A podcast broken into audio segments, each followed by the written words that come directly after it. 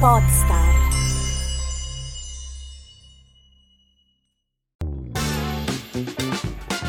Ciao, sono Esther Memeo, podcast coach e questo è Podcast per il Business, lo spazio in cui condivido idee e spunti pratici per aiutarti a rendere il podcast un alleato strategico per il tuo business.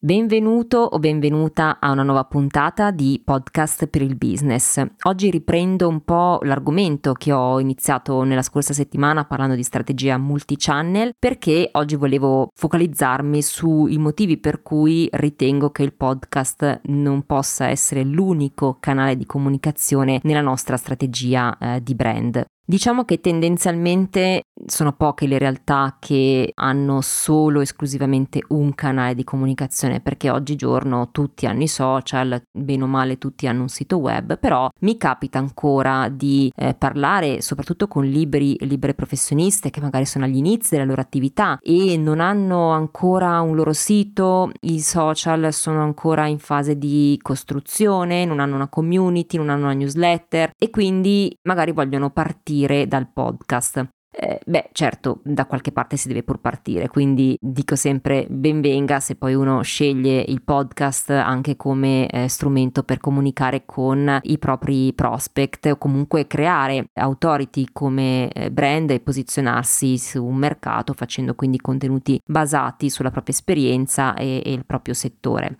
È anche vero però che avere solo un canale attivo riduce un pochino le nostre opportunità di convertire gli ascoltatori in potenziali clienti. Perché questo? Perché il podcast non è un canale di conversione diretta, eh, le persone ci ascoltano, hanno la possibilità sicuramente di conoscerci, quindi di entrare in contatto con noi, di cominciare a capire eh, qual è la nostra personalità, il nostro carattere, il nostro metodo, la modalità con cui comunichiamo, quali sono gli aspetti di cui siamo esperti e quindi sicuramente è ottimo per fare brand awareness e per creare un po' di authority in tal senso. Però è un canale di ingresso soprattutto perché poi le persone la prima cosa che fanno se ritengono che il contenuto che hanno ascoltato è interessante se la persona eh, che hanno ascoltato è in linea con i valori o comunque ha una personalità un'identità che è affine e che quindi può essere una potenziale partner eh, di business è ovvio che le persone poi vogliono andare a vedere altri contenuti. Cioè la prima cosa che una persona fa è andare a cercare sul web chi è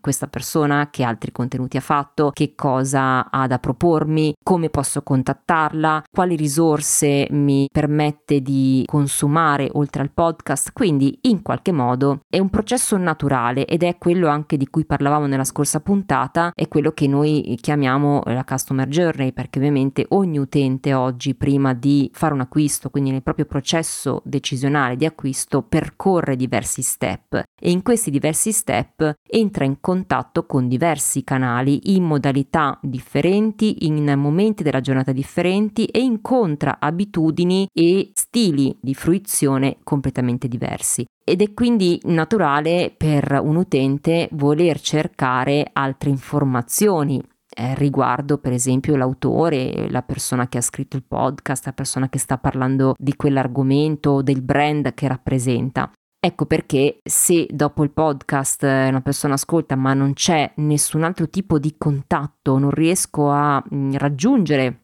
la persona, è ovvio che sarà un potenziale cliente eh, che abbiamo perso perché non c'è nessun altro luogo in cui convertire o entrare in contatto. Certo, possiamo sempre scrivere l'indirizzo email nelle note dell'episodio, dare un riferimento di contatto diretto, però quante persone prima di scrivere una mail per chiedere un contatto diretto si limitano ad ascoltare soltanto un podcast senza capire quali sono i servizi che offre, senza capire qual è il contesto comunicativo, com'è strutturata la sua attività. È ovvio che più touch point ci sono, più l'utente ha modo di farsi un quadro più chiaro di quello che è l'offerta che eh, la persona, il libero professionista, principalmente diciamo che questa è una puntata dedicata a loro, eh, a voi, se sei un libero professionista anche a te, quindi quali sono le cose che offre il libero professionista ai propri ascoltatori e quindi ai potenziali clienti. Questo è un aspetto molto importante da tenere in considerazione perché spesso non ci si pensa. Quindi se si è in una fase iniziale sicuramente c'è bisogno di tempo anche per costruire un contesto comunicativo, però si può partire dalle cose fondamentali perché io ritengo che anche avere un piccolo sito web, un sito vetrina che magari ha le informazioni basilari su quella che è la presentazione di se stessi, i servizi che si offrono e un forum di contatto è la base e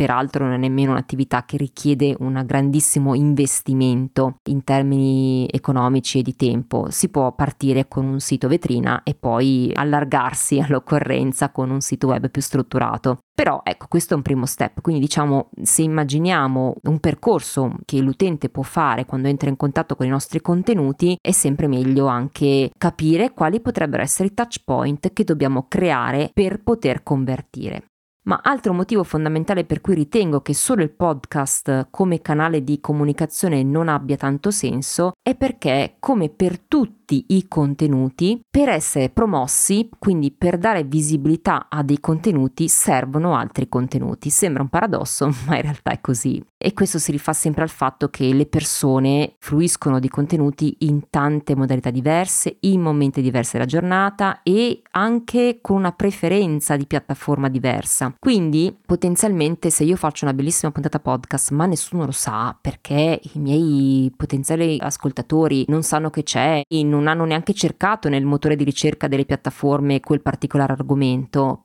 Ho un canale social in cui posso comunicare che ho fatto una puntata, beh, usiamolo. I social, bene o male, ce li abbiamo tutti, però magari non tutti li usiamo per la propria attività, se abbiamo un'attività. Però effettivamente se a nessuno comunichiamo che abbiamo fatto una puntata podcast o che esiste questo canale di comunicazione, eh, beh, mm, resterà un canale inascoltato, eh, senza utenti, senza ascoltatori. Quindi in realtà è sempre necessario avere più canali proprio per diversificare, offrire un'esperienza diversa e ampliare la propria audience. Questo è il messaggio che voglio lasciarti oggi. Se sei un libero professionista, una libera professionista, stai mettendo in piedi la tua attività e hai pensato al podcast come tuo canale di comunicazione perché pensi, perché ti piace, perché pensi che possa essere utile, possa essere il mezzo preferito per te per comunicare con gli altri, benissimo, ma costruisciti anche con poco uno o più canali alternativi al podcast che possano supportare a loro volta il podcast stesso. Sicuramente avrai